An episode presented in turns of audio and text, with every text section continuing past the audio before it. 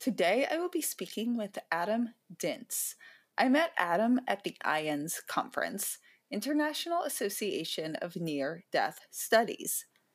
Adam is a hypnotherapist certified by the Institute for Neuro Linguistic Programming Center and the International Hypnosis Federation. Adam specializes in current life regression, past life regression, life between lives regression, and hypnotic regression techniques that heal present life traumas, limiting beliefs, and other challenging life experiences.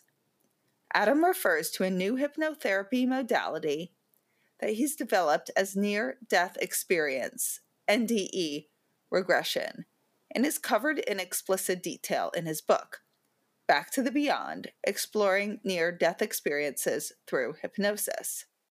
In addition to hypnotherapy, Adam is founder of and healer at Sacred Stairways Hypnotherapy and Healing, located in Stillwater, Minnesota. Adam also serves as an adjunct marketing professor at the University of St. Thomas and the University of Wisconsin Milwaukee. Hi, can I ask all of you listening a favor? Would you mind rating and reviewing my book, WTF Just Happened? A Sciency Skeptic Explores Grief, Healing, and Evidence of an Afterlife on Amazon? Authors depend so much on ratings. They are crucial to the algorithm and Amazon making sure this book is seen. I cannot tell you how much I appreciate it. Thank you. Welcome to What the Fuck Just Happened. I'm your host, Liz Entin. If you listen to the intro, you know my story. If not, here's a brief summary. I'm a sciencey skeptic, and when my dad died, I took a shot in the dark and decided to investigate if there was any possible evidence of an afterlife. I assumed that was as realistic as Santa Claus, but I was desperate. However, I was so blown away by what I discovered that I wrote a book and launched this podcast. In this podcast, I will be talking to some fairly normal people about some really weird shit. I speak with everyone from psychic mediums and afterlife researchers to ordinary people who've had some inexplicable experiences. So come, listen. There's no need to draw any final conclusions. Keep an open mind and wonder what the fuck just happened? Hi, today I'm speaking with Adam Dince, and we recently met at the IANDS conference, which is the International Association for Near Death Studies.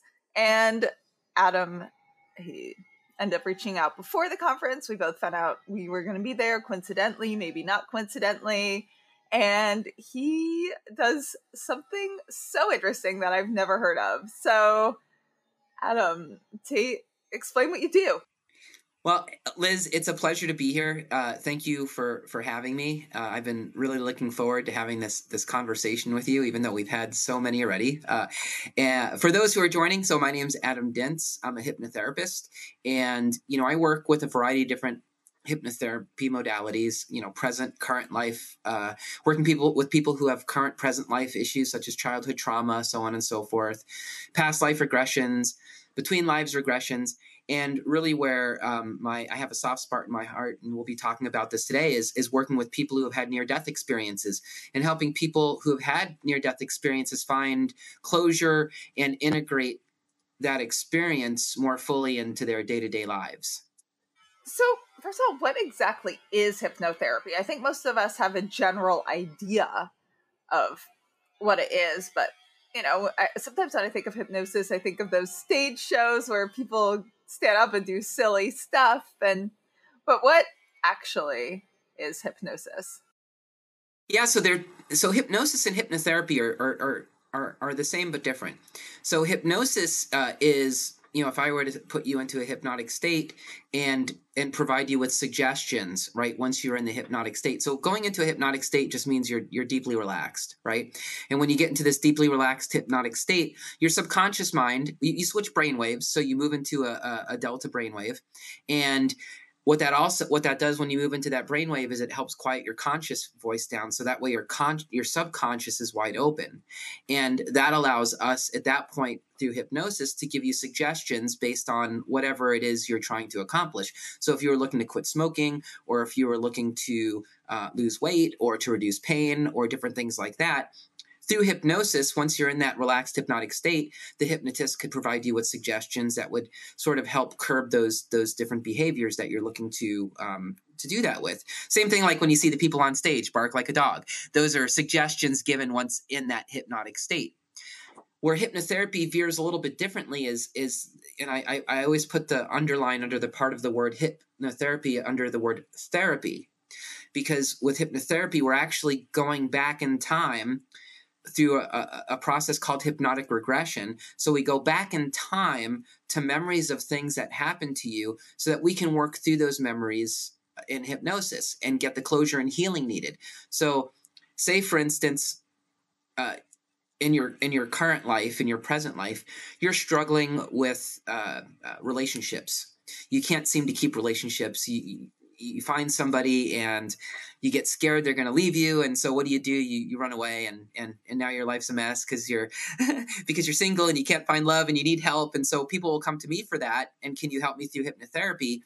And oftentimes what we'll find is the reason why somebody is reacting that way is because they were hurt as a child. They were either abandoned or um, you know they were made to feel unimportant or not lovable by by someone in their close circle and that still affects them to this day. So through hypnotherapy we can go back in time we can regress back to those memories heal those memories so that the person who so that the client is able to move forward in their lives in a really productive and, and healthy way. Get into doing hypnotherapy for past life regressions and also for ndes so how I got into to hypnotherapy is is it's actually um, uh, I, maybe it's not that interesting, but I, I read this book uh, by Dr. Michael Newton, and almost every hypnotherapist you talk to will say Dr. Newton influenced them uh, somehow. But I uh, I had just started to learn about past lives and reincarnation, and you know the thought of of of having to come back to this planet again uh, was a little bit scary. You know, I think anyone who's who's taken a few turns around the sun uh, has experienced how difficult and challenging life can be, and it was something I, I, I really didn't want to have to experience again. But reading through Dr. Newton's book, uh, A Journey of Souls, and and reading the accounts of these past life regressions really inspired me to not be so afraid of of you know what it might what it might be like and why our souls do choose to take uh, multiple incarnations and what the purpose of doing that is. And you know, at the time I was a Reiki master healer, had a, a, variety of other healing modalities that I practiced, but this past life regression was so healing and transformative to me. I uh, well, let me let me say this. So I read the book Journey of Souls. Then I found a past life regressionist near me, and I uh, met with him, and he did a past life regression on me, and it changed my life.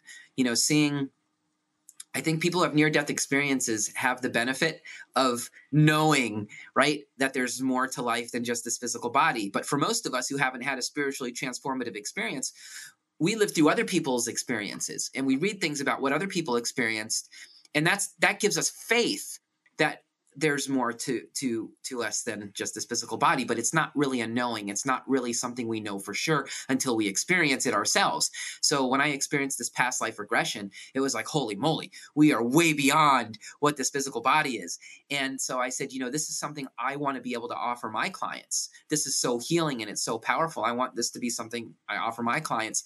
So i i went to school became a hypnotherapist and uh, i started working with past life regression uh, clients, with current life regression clients, but I sort of stumbled into NDE regression. It was something that I, you know, I was actually in the car one day, and you know, I have such a big space in my heart for near death experiencers because you know when my dad passed away in 2005 you know i was struggling you know trying to find answers to you know what happens to us after our bodies dies you know and and the accounts of the near death experiencers really helped me to believe that there was more to life than than just the skin and bones right and so um, with that said, I was in my car one day and I, I said, you know, if I can regress people back to a past life memory, or if I can regress people back to a current life memory, or maybe even a between lives memory, could I regress people back to their near death experience memories? So, in a past life regression, typically what I do with my clients is I let, once they've explored a past life, the last thing I ask them to look at is their memory of the death they had in that life. And they will experience dying in that life. And they will, and a lot of people experience leaving their body um, in that regression. And they experience moving into what we call, and what Dr. Newton called between lives, which is the place that we all go to after one incarnation and before we incarnate again. That's why we call it between lives. Now, that is very different than a near death experience regression. So, in a in a, uh, a between lives regression, you're going back to the memories of where you were in between two incarnations. And that place could change depending on the two incarnations that you are revisiting, right? So, with that said, with a, a near death experience regression, it's only for people who have had the experience because they're going back to the dimensions and realms they visited during that near death out of body experience they had. I am, have a lot of questions related to that. Ask away, please. What was so special about your past life regression that you had, if you don't mind sharing anything from the story that's not too personal?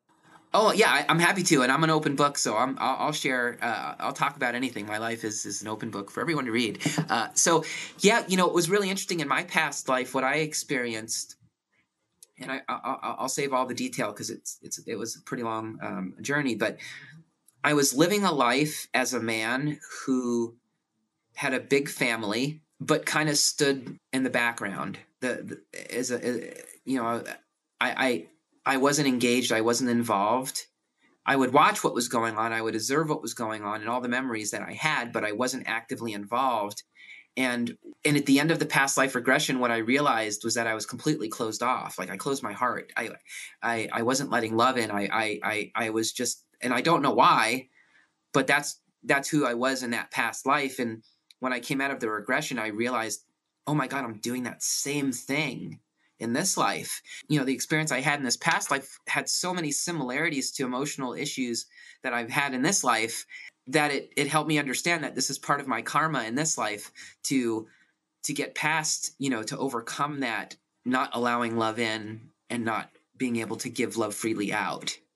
And that to me was the real epiphany and i'd never experienced anything like that in my life. And so it helped it helped me set up this journey that i'm on now in my life which is how do i free myself right? How do i how do i open my heart in a safe way? That was really a beautiful beautiful story. And also just because you're on the What the Fuck Just Happened podcast and you're talking to me. I have to ask, though, however, was there anything that seemed verifiable or evidential about your own past life regression? No, and it's interesting because I tried. I tried because I, I, um, you know, like I was either an attorney or I was a like a police chief or something. You know, the office that I worked in was either you know law office or police precinct. I couldn't tell exactly, but I I could see the streets. I knew what they looked like. I I was very aware of the environment that I was in. And so, of course, when I got home, I, I started Googling all of it. And then I thought I was somebody, and I can't remember who it is now because this was many years ago, but I Googled that person and it, I was not it. Uh, so, no, I was not able to verify anything. And I, I think a, lar- a large portion of past life regressions are unverifiable, right? There, it, it, probably is more of a minority case where you actually are able to get that, you know, I don't know if veridical is the right word, but just, you know, some sort of information that's verifiable. Yeah. I think that would make sense. And I'm curious, not that we'll be here as ourselves to know this, but like in 200 years, now that our generation has the internet and every so much is recorded with social media, if so many more past lives will be able to be verifiable you know the technology i mean think about and i hate to bring up artificial intelligence right but artificial intelligence is able to help us mine through data at speeds that weren't previously known to before and they're able to take massive amounts of data and process them in ways that that we just haven't been able to before. So there may be ways down the road i mean you know with any spiritually transformative experience to be able to measure uh, the data behind it and see you know scientifically what pieces can we connect. You were talking about how you take people back to their passing away from their previous life and you also take people back to relive their ndes and you and i both know quite a bit about ndes is there a correlation between what people report at the end of their previous lives and their passing away and near death experiences? And if so, what?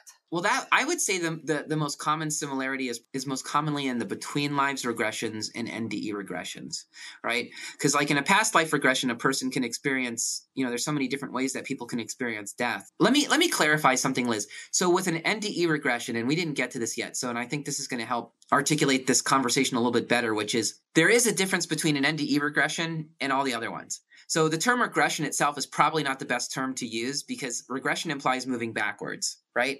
I'm regressing backwards. So in past life, we're going back to a past life memory. In a current life regression, we're going back to current life, present life memories. In a near death experience regression, what I found when working with with near death experiencers is most do not go back to the memories of their near death experiences they go back to the dimensions and realms they visited during their near death experiences but often have brand new experiences in those dimensions and realms so it's not that they're remembering what happened because most NDEers have a very clear memory of a lot of the things that happened to them. Sure, they're missing pieces, but they they have a fairly clear memory. It's not hard for them to recall what happened. But they in in the regression they go back to the dimensions and realms and have brand new experiences with the entities, the beings, the gods, the aliens, you name it, right? And which allows them to get insight and explore additionally in ways that they weren't able to do during their initial out of body. In a past life regression, you're going back to the memory of that death. In a near death experience regression, they're not going back to the memory of that of when they died, right? Most never they're not in the hospital like like gasping for air, right? Or they're they're not remembering being shot. If anything, I've had one or two clients who've gone back to the hospital, but it the it's the memory of after they had already died and being out of body and they can see themselves out of body in the hospital room and that's typically where it it ends up if that makes sense. So it's it's slightly different. But there are commonalities between near death experiences and between life experiences in the sense that in an NDE regression, people often meet their guides or whatever entities that they you know connected with, and in a between lives regression, which is some is a type of regression that somebody who hasn't had an NDE that wants to have a, a similar type of experience might be interested in would be that between lives regression. You meet the same like you know if you met your guides during that between lives, you'll meet your guides. If you had a life review, you may see that life review again, right? So all of these different things you can experience in an ND in a in a between lives regression, and in that case too, you can still ask those beings who you met um, during your between lives new questions and, and get insights on different things. So they are sort of similar. I think the difference is for people who have near death experience regression, uh, have had near death experience regressions, there are big open holes, gaping holes. There's integration that's needed from that experience that this regression helps them get, that this practice helps them attain. So people who do the past life regressions and go back to their deaths. You said the in between lives is similar experiences to NDEs. Also, what about the process of their passing? You know, the life review, the going through a tunnel. Do they seem to describe similar experiences of the actual that early part of the passing before they get to the between lives? It depends. Everybody's experience is so different, Liz. You know, some people are like, I've had uh, in my experience with my past life regression, uh, I experienced you know being in my body dying and then floating above my body and looking down at myself and i could see my wife. And then i just kind of floated floated floated floated floated until i was in the beyond. Um, some people will be like oh i'm out of my body. And the next thing they know they're surrounded in white light and clouds or there's you know they're on another planet or they're zooming through a portal or they're going through whatever it is. Um, so you know i think it and it's it's really fun to hear you know when you talk to it's it's a lot of fun being the hypnotherapist listening to to what what my clients are experiencing because it's just absolutely mind-blowing what they what they experience as they they cross from here to there so people during their near death experience um I guess the word's not regression, but hypnosis, returning to the realm of their near death experience. That's what sounds so interesting. So they are just continuing as if they're going back to the place they were when they had their near death experience. Yeah. What types of things are they doing there? Give some examples. Oh, so how are the NDE like? How are the NDEers experiencing being on the the other side? Yeah, how are they experience? Yeah, well, I'll ask you both first to describe the ND how people who've had NDEs are experiencing. What are they doing when they're returning to their NDE? Yeah, and and by the way, uh, if if you're interested in hearing this, uh, if you go to the website backtothebeyond.com and you scroll down, that's the name of my book, backtothebeyond.com. If you scroll down to the bottom of the page, I've included a, a two minute or two and a half minute YouTube video uh, that's just audio of the clients that I regressed back to the beyond. Uh, so each of their sessions I recorded, and I have little audio clips of what they they were saying as they um, as they begin to emerge into the realms and dimensions they visited during their NDEs. And you can hear their their real-time reactions to what they were seeing and what they were experiencing. And so, you know, typically what happens, uh, Liz, is in an NDE regression, once you know there's a whole process right there's a whole process to getting someone in the hypnotic state but the last thing i, I do is i have somebody walk through the, the the proverbial door right the metaphysical door that's going to lead them back to the experience that's right for them and when they walk through that door the first thing I ask them is, okay, you know, let's say you were doing one with me. If you had had a near death experience, I would say, okay, Liz, tell me, what are you seeing? What are you experiencing? And you, and it, it, at first, it's like any regression. Sometimes people don't know where they are. They're like, well, I don't know. It's kind of dark. I, all I see is darkness, or all I see is light, or it could be a, a, a like a thousand different things. I see a shoelace. Why am I seeing a shoelace? It makes no sense, right? And so then there's sort of this um, grounding effect where the more that you exercise that mind of like look around observe what do you see what's going on then the memories start to come. So sometimes people experience that and they just need to be there a little while until things start coming become more vivid. Other people are like oh my gosh i'm zooming through the universe and this is so beautiful. All i feel is love and this is and and so they go on this journey where they're not they're really not in control. It's almost like their near death experience. They're not really in control of what they're doing. They're just kind of going on this journey where they're, oh, okay, I'm back on, I'm, I'm back on this planet that I was on, and and I, oh, there's somebody here, and they have a really long neck, and their feet are webbed, and I feel like I know this person. Oh yeah, uh, this is this is father he uh, this is father i know them as father and it's kind of like this reintroduction again and they're it's it's it's it's it's almost like you haven't seen your family it's it's like you you move from another country to the US and you haven't seen your family in 30 years and you're going back to see your family again and you haven't seen them in such a long time. And it's that re it's it's almost like that uh, um, reunion that joy of the reunion of being around these these beings and figures and whatever all over again. And being in a place that feels like home that feels like love. You're surrounded by all this incredible these incredible things. And really that's what people experience in whatever way the universe uh, gives it to them. And so then what we do is once they've had a chance to sort of explore the beyond, in our intake session before we do the regression, I get a list of questions uh, about what what do you want to know? Like what do you need clarity on? And so, you know, a lot of people want to know why did I have to come back? Or why did I die in the first place? Or why can't I find love? Or why am I so blocked? I feel so. Uh, there's all these questions that people have. Um, one of the, the the the people in my I wrote about my book, Johnny. Uh, Johnny was in a car accident with three of his buddies, and three of his buddies died, and he was the only one who survived. He had survivor's guilt, and uh, he's the youth director to church, uh, super um, spiritual uh, guy. And in his near death experience, he met Jesus and experienced heaven with Jesus, and he also experienced seeing hell and seeing Satan and experiencing that. But when he went back he wanted to understand why he why why did he survive? Why was he the survivor? Why did his friends have to die? It was it was a wound he carried around for so many years.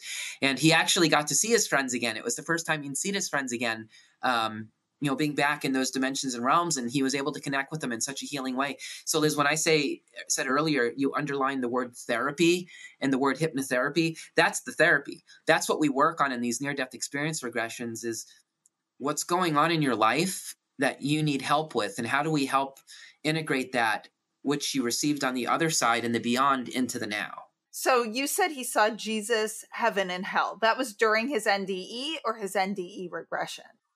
That was during his NDE. So he was actually on a. So what happened was he was on a swing with Jesus, and when he'd go one way, he would swing over heaven, and he would see all the kids, and the, it was just the most beautiful, wonderful, amazing place. And then when the swing would go that way, he was still on the swing with Jesus, but he would go over this place that he would call hell.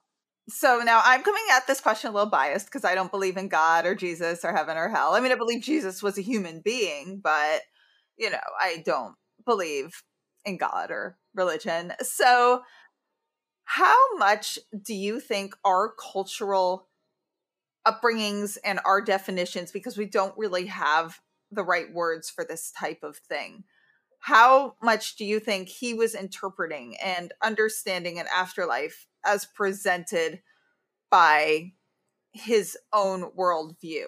If you go to another country, let's say you go to like Bolivia and you are from New York versus a village in Africa, you will probably notice different things and interpret things based on your own cultural. Like me as a New Yorker would not only see different things, I would probably describe something one way, and uh, someone from a village in Africa would describe something another way, and maybe both of us would not even be correct. Maybe someone from Bolivia would be like, "Oh my god, that's not even what this actually is." Let's say we weren't really even allowed to ask questions; we just had to interpret.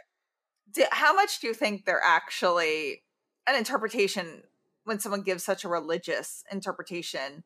Is them translating it to their this earthly worldview versus reality? Okay, so I'm going to answer that question, and I'm probably going to I'm probably going to anger a lot of people with my answer to this question. but I believe this is what I believe, and this is my belief, and it's impossible to know. We, we don't have there's no way to know this for sure, right? But this is from from the clients that I've worked with, from the people who I've researched and studied. This is this is this is where I've netted. That is, when we die, our essence, our soul, whatever you want to call it, doesn't forget all of the conditioning, training, belief systems that we went through that we accumulated here as human being. So when Adam Dince physical body dies and I pop out and I leave, there's still a lot of Adam Dint's left in that in that essence, right? And so if that essence, if you believed in Jesus Christ as your Lord and Savior as a human being, and your essence popped out, and you go over to the other side, and there's Allah, right? And it, it, it, maybe it's more of a, a, a, Muslim experience, right? That could be shocking. That could be absolutely jarring to your essence because it goes against everything that you've been conditioned to believe is true. Or if you were to be a Christian or Jew or, or a Muslim and you were to, you know, die and, and you go and you just blend in with all that is, and there is no God archetype anywhere. You're just maybe you experience yourself as God. That could be so traumatic um, to a soul, to energy. And so, what I believe happens is and it's not all the time it's not every case because there are some people who really do immediately get brought into the to the to the final or ultimate truth right but I, I think there are different layers and when we first arrive on the other side if we have really strong belief systems the universe sort of whittles those away over time so we might see what we expect to see and then as time moves on, that kind of fades away, and we're shown another truth or a deeper truth. And then that fades away, and we see a deeper truth and a deeper truth until we get to the place that we realize that there is no truth except for all that it. We're just one. It's it's hard to put into into in, into words. Now, the other thing that I would say about that, Liz, which is probably also going to rub people a little bit the wrong way, but I think even how do I say this the right way? what experiencers experience when they, their physical body dies is impossible for the human brain to remember in the context that it the essence experienced while it was free from the body. There's just no way. Our human brains are too limited. We can't understand we, we couldn't possibly fathom everything the wholeness of what we experienced when we crossed and so we come back with sort of a a memory, a story of, of what happened, but I think that in itself is just a pointer to what really happened. You know, if you talk to Ram Dass, or if you talk to Ram Dass when he was alive, or even Alan Watts, he would say, you know, when you're talking to a guru, the guru just points you to the truth. The guru is not the truth in in himself, or in today's in her himself. And so when we look at the NDE, we should look at it as a pointer to the truth, not necessarily the truth. And so when we start looking at NDE accounts literally, it can be a little bit challenging because we read so many different experiences that are so different. It can make us question what's true and what's not. But if we surrender to the fact that these are all, all these stories are true, they're just taken. Uh, if you've read the analogy of the seven uh, blind men, the Tibetan analogy, the seven blind men, it's seven men with blindfolds standing around an elephant, and they're all touching different parts of the elephant and they're all describing different things. So the, the blind man that's touching the elephant's ear says, Oh, that's a fan. The one who touches the elephant's leg says, That's a tree. That's how they're experiencing the elephant. They don't know they're all touching an elephant. And that's the irony. That's the analogy is they're all touching the same thing, but they're describing it differently. And I think that's what happens a lot of oftentimes with near death accounts. You mentioned that he saw a hell. And I think a lot of people might be scared you know, maybe if someone was really raised religious, they are frightened of that. Or, you know, someone not religious like me be like, oh, well, I don't want to end up somewhere terrible, you know, in the next dimension.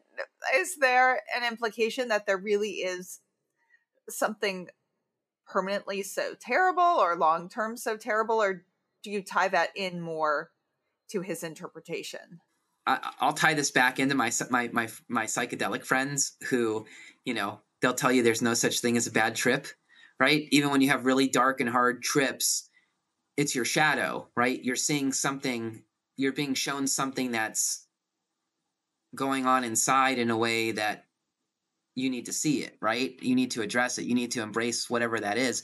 And I think people who have these really difficult because there are a lot of people have difficult experiences it's not all love and light you know some people experience being alone and not seeing anybody around and there's just nothing there it's just emptiness or you hear people who are just in the darkness and they felt like that's it. It's just darkness and separation right?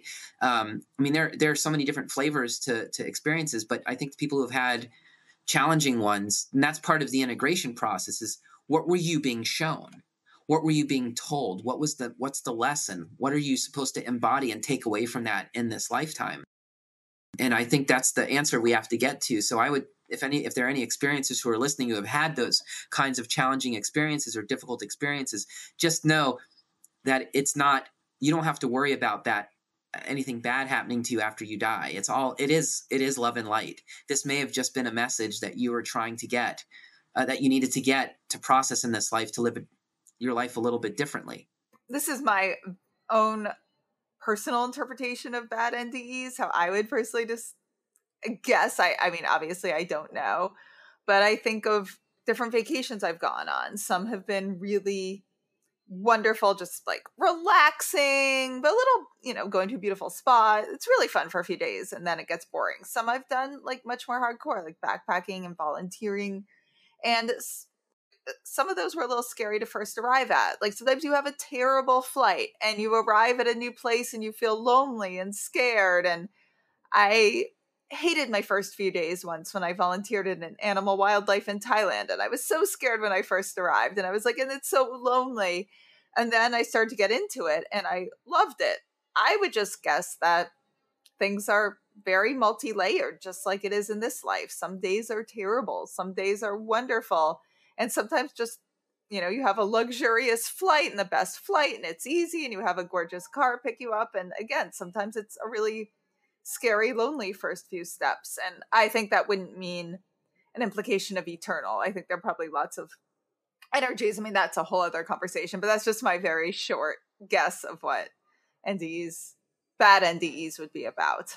It could be you know and and honestly like you could even go deeper than that liz in the sense that it could be that what the NDE is showing you is something that happened to you in this lifetime, but it's showing it to you in a way that it gets you to to to to ask deeper questions about what's going on in your life, right? So like if you ended up being in a place that felt like hell, is there something inside of you that feels like hell?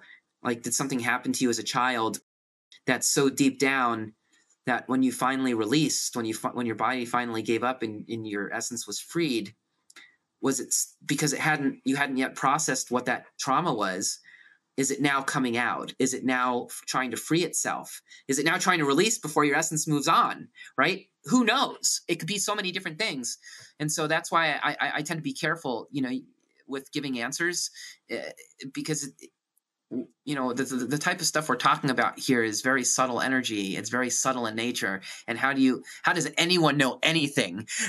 Right? Like i don't even know how i'm breathing right now and i'm trying to explain i mean i know how i'm breathing but you know what i mean? Like i don't i, I, I can't explain how uh, the, some of the most basic functions of the universe work and i'm going to understand what happens to us after we die. Like come on give me a break. But we so i think we have experiences in our lives that gives us hints um, we're led down paths, and I think it's all truth, but I don't know that we ever truly know what happens until we're there. And who knows if we even know then. and even here, we say we know so much about our reality here. We only know a tiny, tiny portion where we live, the time we're at, our own perceptions. When people have NDEs, they describe them as realer than real. They, you know, have physical sensations. I mean, they they say that it almost feels like waking up and they realize mm, this life yes. was the dream. Are their regressions as realer than real, or is it more like going into hypnosis, which I found during my past life regression? It was a lot realer than most dreams. It was, or daydreams. It was like my most vivid dreams, but it wasn't as real as this life to me. So, do NDE people also experience their regressions as realer than real when they go back and to the realm they were in. Yes, um, but not just NDEers. Um, even people with current life, present life. Surprisingly enough, it's realer than real because your conscious mind isn't there chatting in your head all the time. It's just a very present. Now, I, I what I would say to that, Liz, not everybody experiences it as realer than real. So it depends. You know, sometimes it's like being in the metaverse, right? Like you're in it. It's like you're there. It's like you're you're there.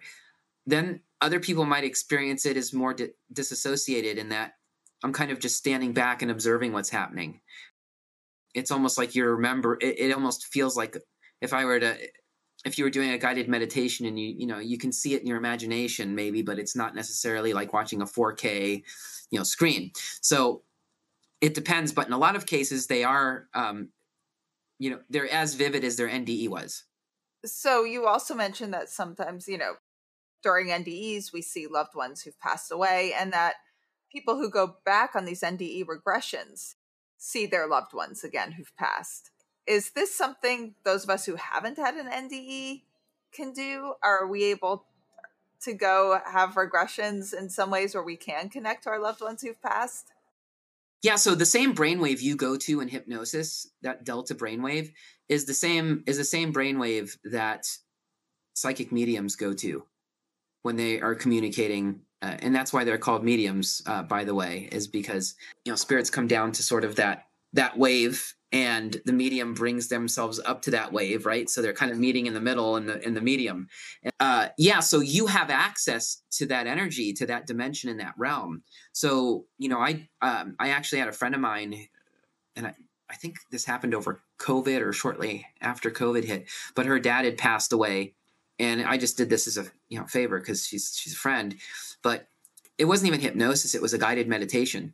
So i took her into a guided meditation using some hypnotic protocol and then i was able to bring her back to a place where her dad appeared and she it was for her birthday it was really sweet so she got to do this on her birthday.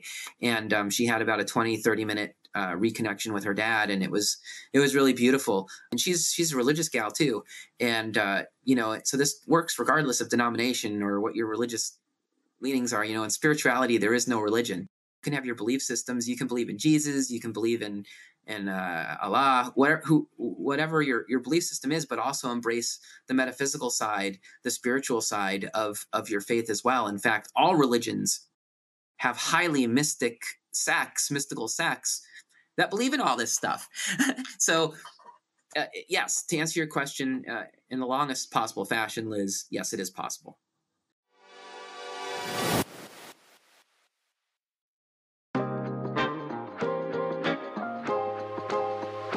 You ever wonder what mediums do with their free time? How about a 30 something year old gay medium living in New York City? Well, in this podcast, you're about to find out. Welcome to Ghost Daddy. a place where LGBTQ plus spiritual people and our cis hetero allies, of course, have a place to just be themselves and spread their wisdom. This is the new face of spirituality. None of that love and light, toxic positivity crap.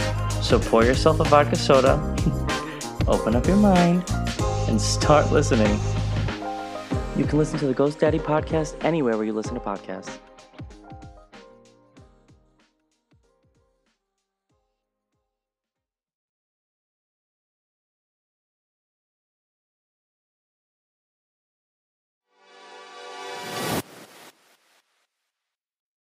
Hey everyone!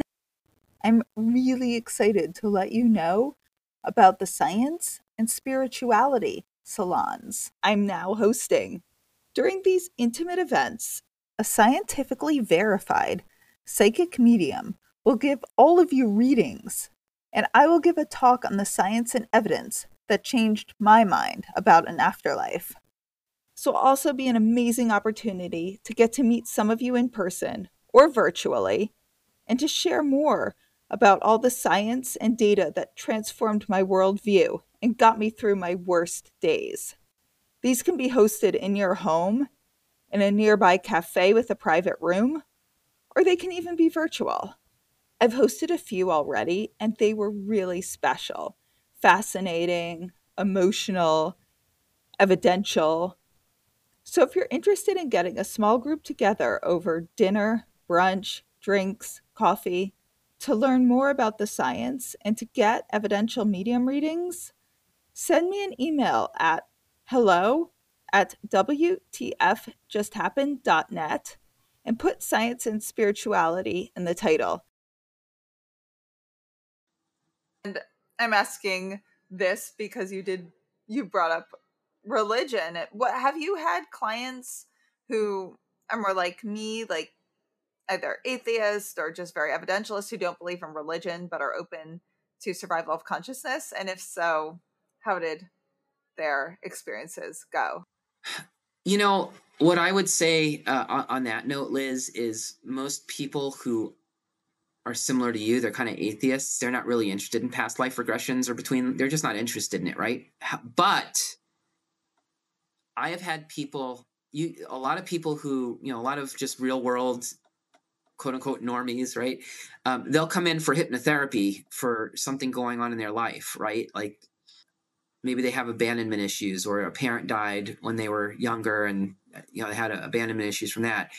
And they go into hypnosis and they go back to a memory and they end up having this reconnection with the parent who died and it's very powerful.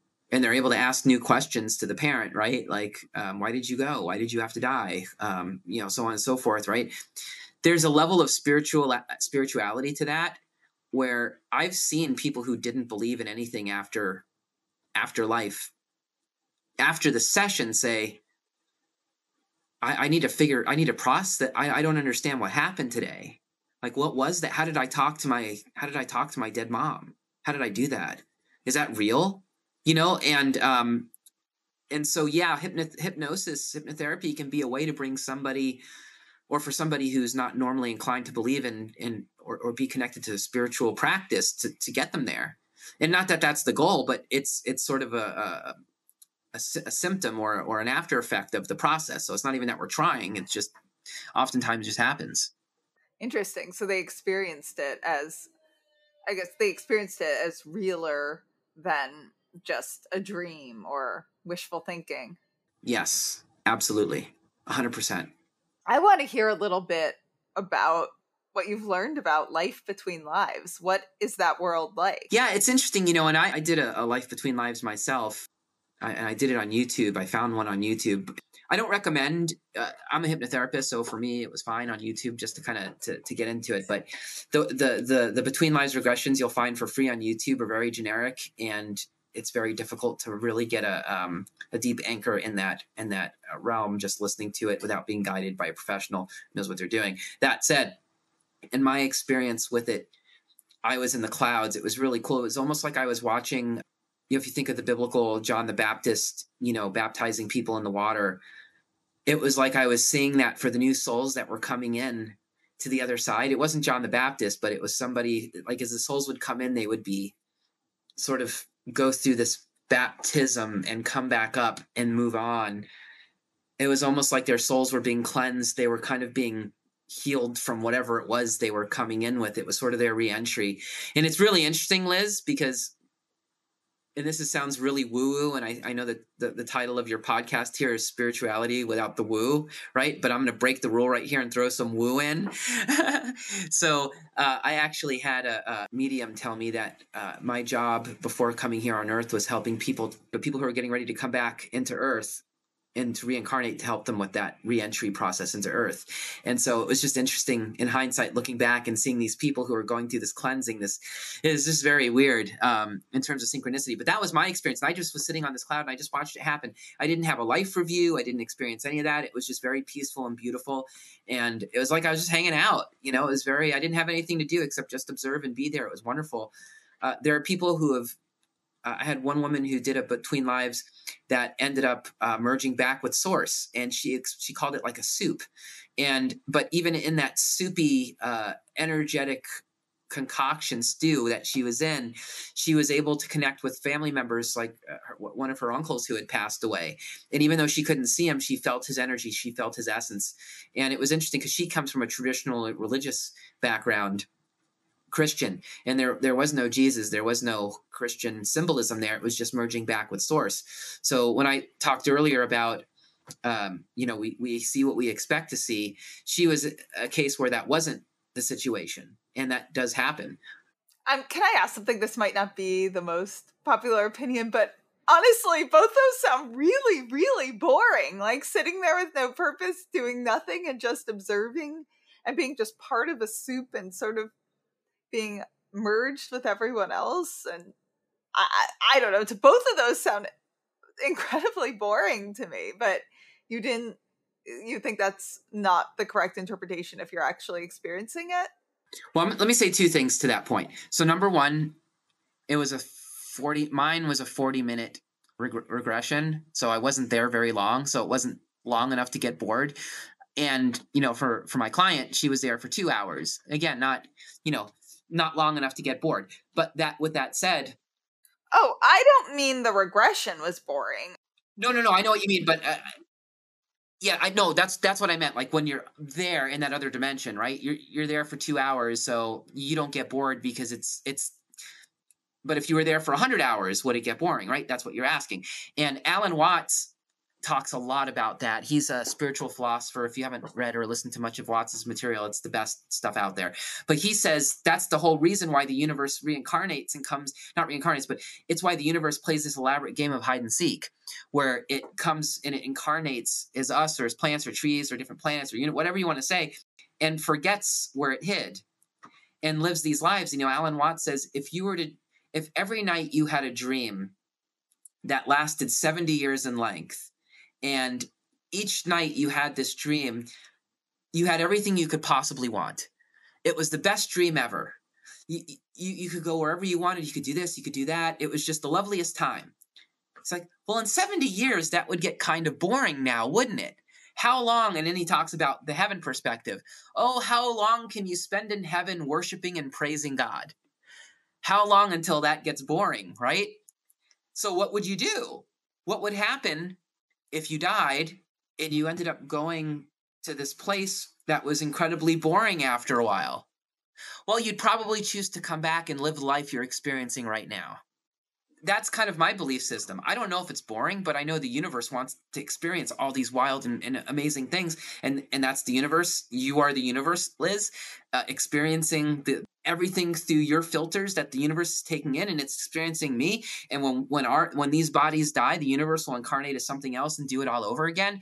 And so you know it's no different than playing with different imaginary friends as kids right? You get bored. It's oh hey let's do this over here. So it could very well be the case you know what you said could absolutely very well be the case. Or it could be that as we be, just become or surrender into that that loving awareness that we don't need to be entertained there is no such thing as boredom. There is no such thing because we just are. We're just presence. We're just in that observational state, uh, that state of witness. So who knows? So you talked a lot about past, taking people into past lives and past, and there's a theory there's no time. Have you ever had an experience where you took anyone into something or in the future or unintentionally someone went and got information about the future? I haven't done any. I, I don't typically get into future life um, regressions just because I just don't feel comfortable doing that, giving somebody an impression that something's going to happen. And and and I, I I sort of take my own advice on that. Like I'll never talk to a psychic about what's going to happen in the future. I'll talk to a medium to talk to you know uh, someone who's crossed over, but I, I, I don't want to know what, what's going to happen in the future. And, and I don't want to set any of my clients up for that. So I'll say no. But what I have seen in the clients that I've worked with, and, and this is NDE clients, it's past life clients, it's between life clients. So there is evidence here because it happens across all three. And people across all three groups in their experiences have seen the, the horizontal timeline, like your, your x axis, right? They've seen it that that only exists here on earth right in the 3d when you get outside of this dimension it flips and it's more of like a y-axis there's no there's no time there's no linear time it goes straight up so everything's happening all at the same time so past lives current lives future lives there is no past present future it's all happening at the same time but here on earth in our bodies we experience it as past present future because that's linear, right? We look at our clocks, it's, you know, it's 11 a.m., you know, it was 10 a.m. an hour ago. That doesn't exist on the other, you know, in other dimensions and other frequencies. So the I, th- I believe the reality is we're living all of our lives at the current moment and our soul our essence our, our, our higher self if that's what you want to call it is is taking in all these lessons and all these experiences and all this curriculum from all these lives and it's almost mind-blowing to think about uh, you know, Liz, I'll, I'll, I'll end my point with this. One day, a, a, few years ago, I was having lunch with a friend, and we were sitting in this restaurant, and just packed. And he he leans over and he goes, "Adam, everybody in this restaurant here is you." And I was like, "What?" And I, I hadn't started to go through my spiritual awakening yet at that point, but it just blew my mind. I couldn't even I couldn't even fathom like how do you even how do you even fathom something like that? this could be everyone here could be me, but now I can see it. But it's not me as skin and bones Adam Dince. It's me who's underneath all of this. Meaning that you know, you think when you think of living multiple lives, and you know, I've talked a bit on this podcast about the research of Dr. Jim Tucker and the late Dr. Ian Stevenson, meaning that you could live multiple lives at the same time. Literally, people you could even meet others that are you and then when you pass away all the memories of those lives congeal adam and maybe five other people that lived at the exact same time as yeah like i've i've had i think a lot of times i don't know if you've ever had this liz and, and again this can't be proven but or maybe maybe somebody has i don't know how you do it but have you ever had a dream where you were hanging out with a bunch of people that you don't know in real life but in your dream you knew them like they were your best friends or family or whatever? And and you've gone to places with them maybe you went to a movie theater or a mall or somewhere in your dream that you've never been in this life but you knew that place really well yes and i'd say some of those dreams are the ones that are the most vivid that even if i'm not writing down dreams i'll remember them really clearly certain ones when i wake up yeah and I, I, so i think those a lot of times are us when we're asleep accessing our parallel lives and experiencing what our consciousness is experiencing in another body and you think those parallel lives are going on on Earth, on this planet, or on other planets? Everywhere, yeah. Because when I, I mean, if you think of if, if if you say a past life is a parallel life, right, and that there is no derivation from that, you know, that point, then people who have experienced past lives being in other planets or other galaxies or as other entities or beings are experiencing that now all at the same time as they're experiencing this life and it's just our brain's way of processing the the linearity of it all you think we live lives on other planets. Oh for sure. Absolutely. Absolutely. And i've i've experienced it in hypnosis myself where i've gone into other other places that are uh, earth-like but not earth. And but very real and all felt like home.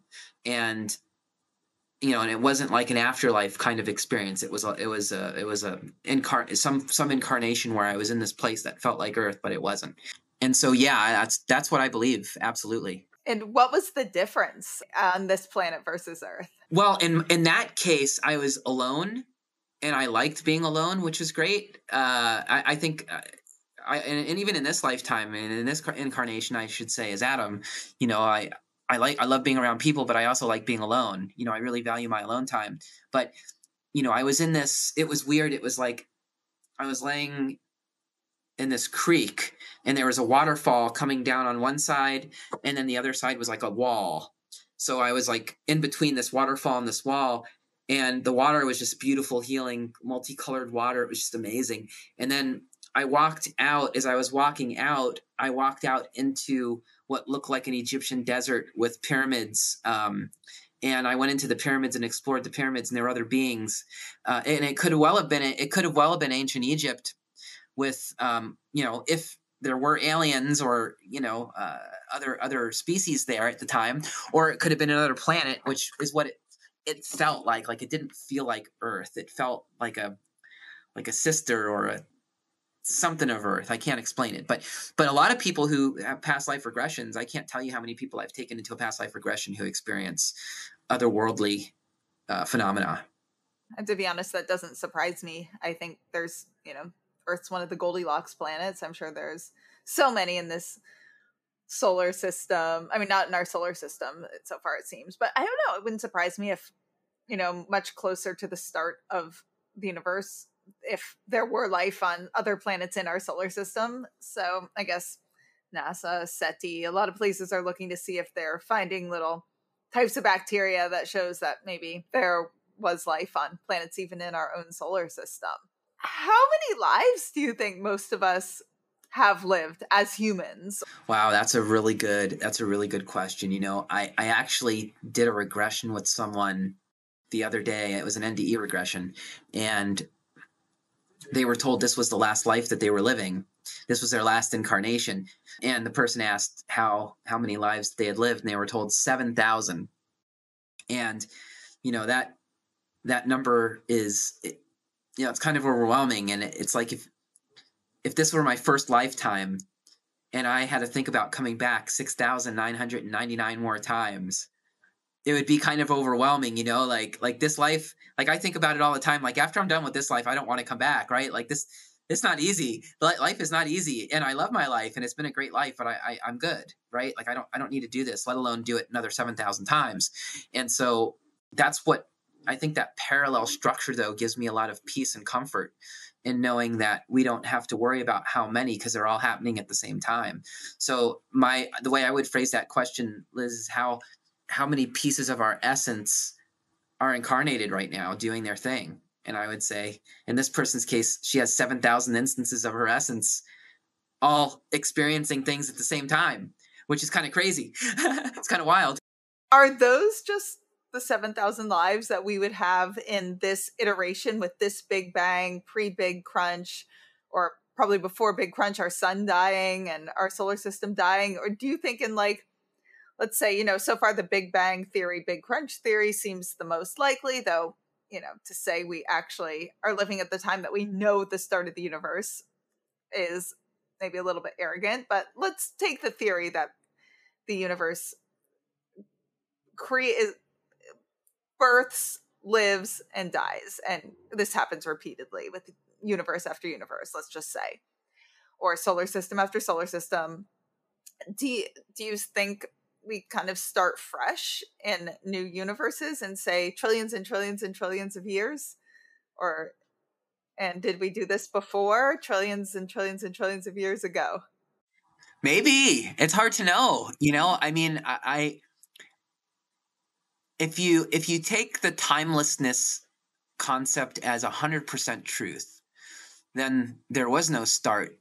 Theory doesn't hold weight. However if you're sort of on the lines of alan watts where he believes that we are the big bang right? He says you know when the when the big bang happened you're not the result of the big bang.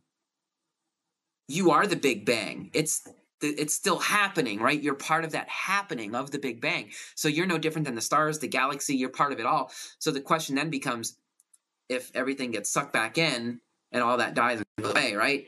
Then it's like, okay, well then then when it rebirths itself, does the clock reset? And I don't know. I don't know. I, I don't even have a theory on that. If I were a betting person, though, I would I would probably bet on the timelessness aspect of it and say that it's it's it's holistic.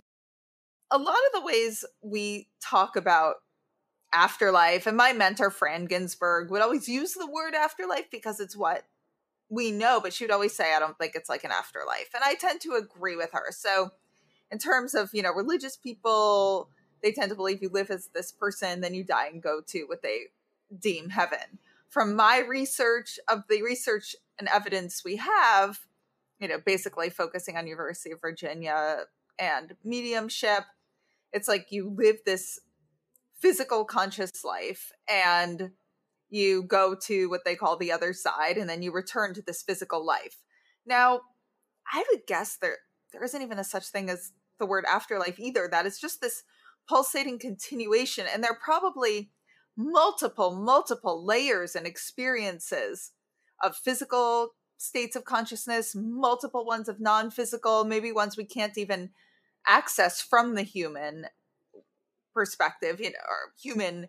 You don't go from human to this other completely different non physical or other types of physical dimensions. Maybe you go from here into a non physical and then you know, after a thousand more human lives, you go to another species in another solar system or another galaxy, and then you access a totally different type of, for lack of better word, afterlife or non physical being. You go from one non physical being, you know, maybe the ones we see that people talk about in NDEs to another, to another, and just all different ones. Does that make more sense to you than almost as if there's two dimensions human or human esque on other Goldilocks planets, and then the non physical layer connected to that that mediums access i've experienced non-duality and in my experience of non-duality is why i say we can't possibly understand anything as human beings what does non-duality mean non-duality basically means there's no you and me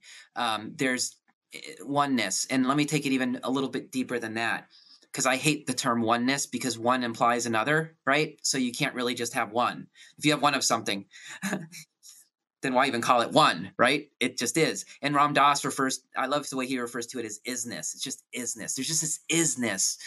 And when you've experienced that, everything here, like it's like an illusion. It's like what what the hell is a dimension anyway you know? Like what it what what does that even mean? Oh it's a different change in vibration frequency. Well what does that even mean? And you can go down and answer it to the you can keep answering questions until you get to a place where it's like i don't know what that means. I you know it's like when a little kid asks you questions like why? Why? And every time you answer it then you get to a place where you say i don't know. And we as human beings we are wired to find answers for every single thing if we can find it, because when we have an answer to something, we can then control it. And when we don't have control, when we don't have an answer, it bothers us because we don't like ambiguity. It's very difficult to move in that space. And so these questions, it's like, you know, the ultimate truth is there are no lives. There are no, everything is life. Everything, we're all alive. It's all life. It's all happening at the same time. It's all, but in our minds, I think the way we experience it, who knows, like this, imagine Liz, if this was your, in this life, everything that you're experiencing, you created yourself. Your your microphone is a figment of your imagination. It's like it's it's it's kind of like a, a dream, right? And you're creating everything around you. And what happens if you wake up from this dream and nothing's like what it is here? It's just totally different. You're, and you and you completely forget about what you just like. You're just like, okay, well now I'm here, and now I'm here, right? How mind blowing is that? How like hard to comprehend is that? Let me take a step back and say I've experienced what appears to be other dimensions and realms through my own work. What that is, I don't know. I don't know what it is. Um, I I have guesses. I have certain knowingness of things that I feel way down deep, knowing that it's home, that it's all that is. Could be something completely different. I, I don't know. So my best guess is that if you, if you think about like there's certain Buddhist sects that believe very, like you said, you close your eyes and you open them and you're from one life to the next. It's just a constant flow. And that would kind of align with the body. If you think about the, bo- the human body, the human body is currently in a state of death and birth. Death and birth.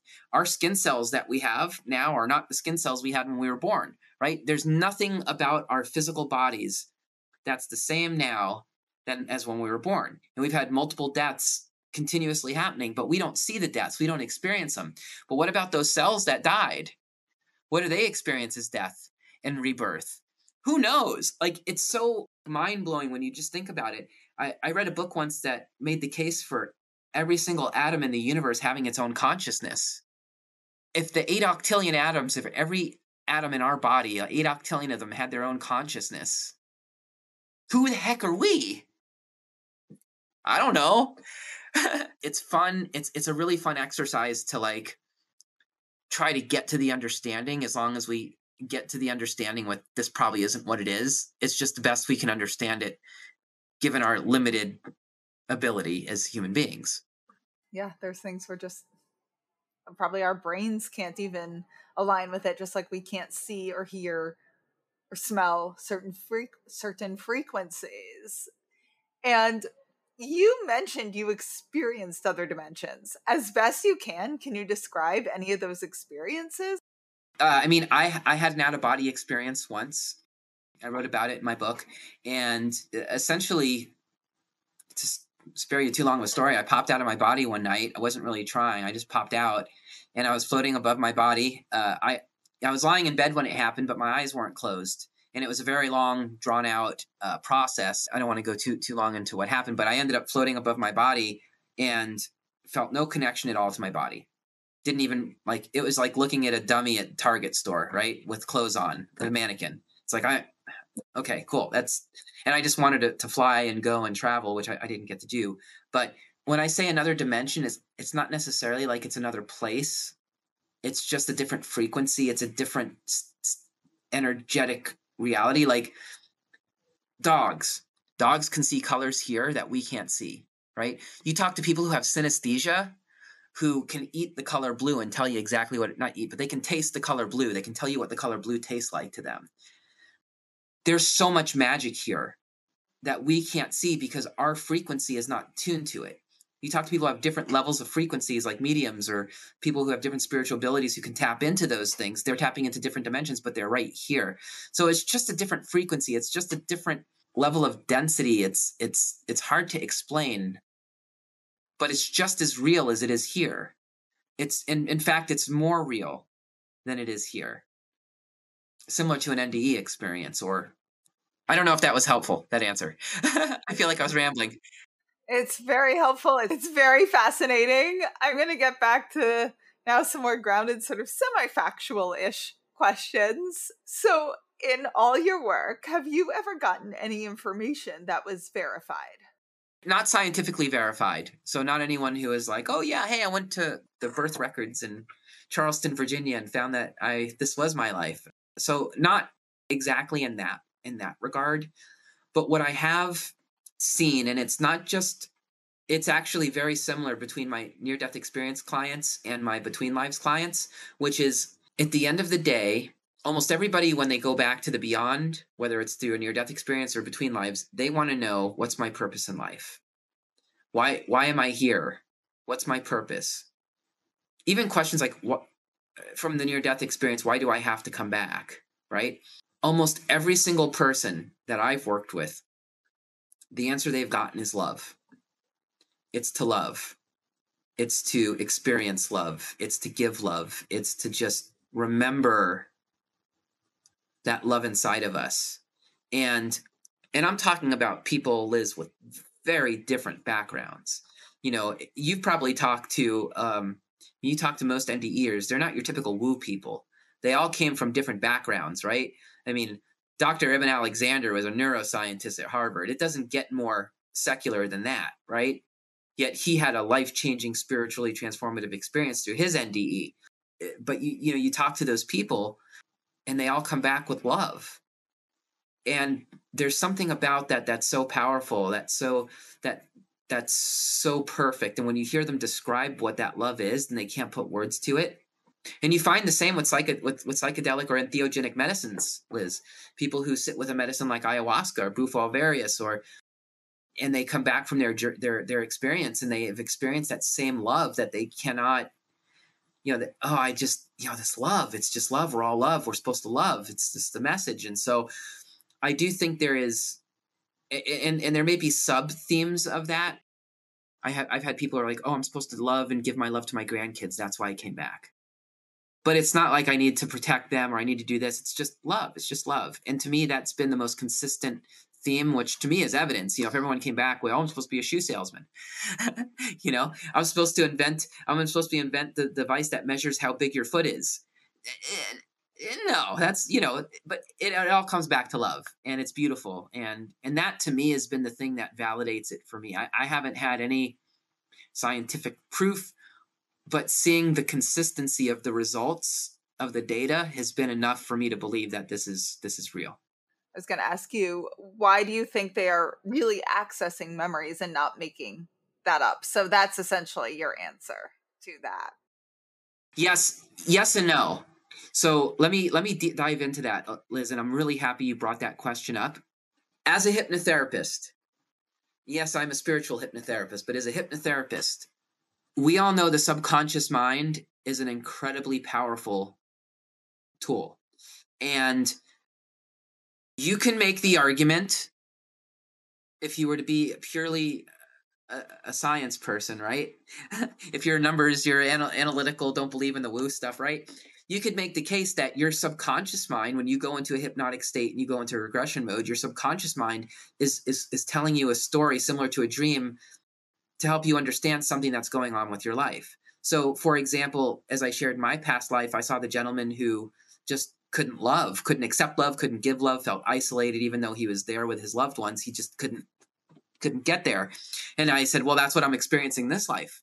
Well, it could very well be, and I can't prove this, but that my subconscious mind was making this story up so that I would understand that this is something I need to work on in this life. And you can make the case for between lives, with past lives, with any of that stuff, that it is our subconscious mind just creating this elaborate story. However, it could also very well be that what people are experiencing is a past life, a between life, or whatever. And so I always tell people to remember it here. What did it feel like? And you know, you talk to NDEers and they have the same problem, right? Oh, it was a dream. Your brain was firing when you died. That's why you remember it. But they know here that it was more realer than real. And so I but I so I just put those two things out there and you know say hey make your up your own decisions whether you believe it comes from the subconscious or it comes from the spiritual it doesn't matter the results are exactly the same and you get the healing and the therapy you need regardless. What was the most remarkable transformative experience you've witnessed or seen? I would say your biggest what the fuck, but I tend to say what the fucks for stuff that's scientifically veridical or verified. So what is then maybe the most spiritually transformative, remarkable, or what comes to your mind when you see when I ask that? Either what you've personally experienced or what you've seen with a client. I'm always amazed at what my NDE and between livers and even past livers experience in their regressions. To me, the most what the fuck things occur with people who are going back and processing the trauma that's happened to them in this life. And there are a lot of people who struggle with that. Even NDEers who come back you know maybe they were sexually abused as children or they you know and that that nde doesn't take away the trauma that they experience. So there's still that there right? And seeing the transformations that people have once they heal that in in a very short period of time you know most people who come in for hypnotherapy have gone to talk therapy. They've they've tried everything, and hypnotherapy kind of weirds them out. But it's like their last option. it's like I don't want to go into hip, hypnosis. That sounds weird and scary, but I've tried everything else, and, and nothing else works. So for me, the transformation of people who you know the therapy really helped. But I will share uh, uh because this is a um, um, about the paranormal. I will share a paranormal story. I had a gentleman, a friend of mine, uh, who filmed a documentary. We're friends because I met him through filming this documentary about the afterlife of all things, and he had a, a, a really intense fear of death, a, a fear of death. You know, all of us have some level of a fear of death, but his was to a point where it was impacting his life, his relationships, um, you name it. It was just terrible for him. And he is an atheist. He didn't believe in in God, and so that was a big part of his, his so anyway, after he interviewed me for for the the documentary, he asked if I do a past life regression on him. So I did a past life regression on him, and what he experienced was he was a pretty unsavory fellow who had done some pretty terrible things in this past life he was experiencing and the last memory of that of, of that incarnation was one of the people whom he had been abusing turned around pointed a gun at this guy's head fired it and shot him dead and so when he my client was able to process why that happened to him and he was able to understand that trauma that he experienced in that past life when he came out of that regression he no longer had that fear of of death anymore. Completely gone. Completely wiped out. And it was because he dealt with the memory of the trauma of that past life trauma that he carried forth to this life. And if you think about it from a parallel lives position right we're we may be inheriting different levels of trauma from other experiences that our soul is having in other incarnations and we're not even aware of it right? We're that complex of beings. But yeah so that transformation was wild. I mean just to see and that was the whole reason he one of the main reasons he filmed this this document documentary is because he was so afraid of death. He was, was looking for for the answer and here he is after past life regression. He's not afraid of death anymore. Good thing he filmed everything before uh, before the regression.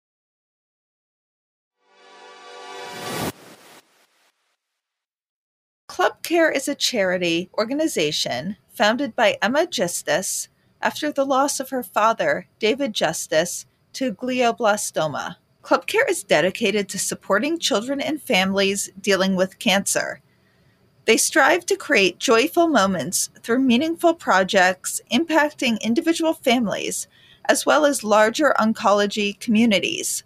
Funding for all projects is raised through philanthropic donations. Go to makingheadway.org backslash clubcare programs for a complete list of programs and activities. Hi, everyone. I'm so excited to share that my book, What the Fuck Just Happened? A Sciency Skeptic Explores Grief, Healing, and Evidence of an Afterlife, is available now for sale. If you go to WTFJustHappened.net, you can see the link to buy it. I'll also have the link in the podcast show notes. I know many of you want to know how exactly did I come to change my mind about the afterlife? Well, this book is all about the first stages of my exploration into this afterlife evidence to where I'm at today. It starts with the awful part of when I lost my dad, how, as a science minded atheist, I first began to explore if there was any possibility of an afterlife, and what and who I found most compelling. I also share some stuff that was not so compelling, such as a very clearly fake psychic medium reading and a pretty ridiculous seance. But that's balanced by some amazing peer reviewed studies on mediums, medium readings, parapsychologists, and just a whole bunch of what the fucks, including some really inexplicable personal things that happened to me. And some really incredible signs I got from my dad. Despite the topic, it's actually funny, mainly because I'm just like such an awkward person. And you also get to learn about all the amazing people and incredible characters I met along the way, as well as more about the research that helped change my mind. And some of the people you learn about have become some of my really good friends and mentors today. So go to WTFJustHappened.net and order it. If you've already read it, please rate and review on Amazon. I cannot tell you how helpful that is. And share with any friends who might be interested. Thank you all. I'm so excited to finally share the full details of this crazy exploration with all of you. And now we're going to pause for a second for the question of the week. Question of the week is from Kara. I know the evidence you learned was so helpful to you in coping with your dad's death. It has been helpful to me too after the loss of my mom. If you ever found out that none of it was true and you had been duped in some way, would you be honest about that, even knowing that this evidence have helped people in grief? I think about this sometimes. And while I would be devastated and really, really sad, I would definitely be honest and come out and tell everyone and tell them what I had learned. I am always honest along the way that this is evidence, not proof. I'm sure it would be a lot more comforting if I told everyone that I thought this was definite proof. It would be comforting to myself if I was the kind of person who could lie to myself like that. But I don't actually think it's proof. There is more evidence than I could have ever fathomed was possible, and that brings me a lot of joy. But no, it's not proof. And that's why I also always try to say that maybe physics could come up with an explanation for everything I've seen one day. And the answer is not survival. And I try to have some guests on, such as Kenny Biddle and Jonathan Pritchard, who don't believe in survival. And I also talk some about the super psi hypothesis. While I don't think that's most likely the answer, I do want to be honest, it is a consideration, and that means that there is a bank or cloud of all information and mediums download from it, and it appears as if it's survival and they're communicating with our loved ones and they genuinely believe it but it's just this remarkable type of psychic ability and for a lot of reasons i don't think that's the answer neither do almost all of the researchers but yes i will definitely be honest along the way with anything i learn even if it's not the happy answer and i'll be honest to myself as well as to everyone else. If you have a question you want me to answer send it to hello at WTFJustHappened.net and put question of the week in the subject. I know I usually say first names, but if you want to be completely anonymous, let me know. And feel free to reach out anyway, even if you don't have a question. I can't wait to hear your questions and hear from you. So tell us, Adam, where can our listeners find you, get your book, get a regression with you? Yeah, so you can you can find me. Uh, you can go to adamdince.com. That's A D A M D as in David, I N as in Nancy, C as in cat E dot com, and that will take you to my about me site and you can schedule an appointment learn more about what i do uh, if you're interested in buying my book back to the beyond exploring near death experiences through hypnosis you can just google back to the beyond or go to backtothebeyond.com and you'll find it and it is available on audible as well so you can either get a, a, hard copy of it or you can listen to it, uh, whatever you wish. And the book is about NDE regressions and what happened to the seven people I took back to the beyond and what they experienced and, and what you can learn about life through their their experiences. Thank you so much. This was a great talk. This was wonderful. Thanks for having me, Liz. Much love. To get more information on what the fuck just happened, go to WTF justhappened.net. There you can order my book, What the Fuck Just Happened? A Sciency Skeptic Explores Grief, Healing, and Evidence of an Afterlife. And you can learn all about how I came to conclude that there most likely is an afterlife. You can also learn about the early stages of my grief and the amazing, fascinating people I met along the way. You can also read about how much I harassed them trying to get evidence, see if they were cheating, and see if they were sane. There, you can subscribe to our newsletter. If you enjoyed this episode, please rate and review us wherever you get your podcasts. It makes such a difference, especially for a new podcast like this one. And if any of you have had a crazy what the fuck yourself, have any questions, feedback, or just want to say hi, reach out on either Instagram at WTF underscore just underscore happened underscore or email me at hello at WTFjusthappened.net. And remember, you don't have to draw any final conclusions as you wonder what the fuck just happened.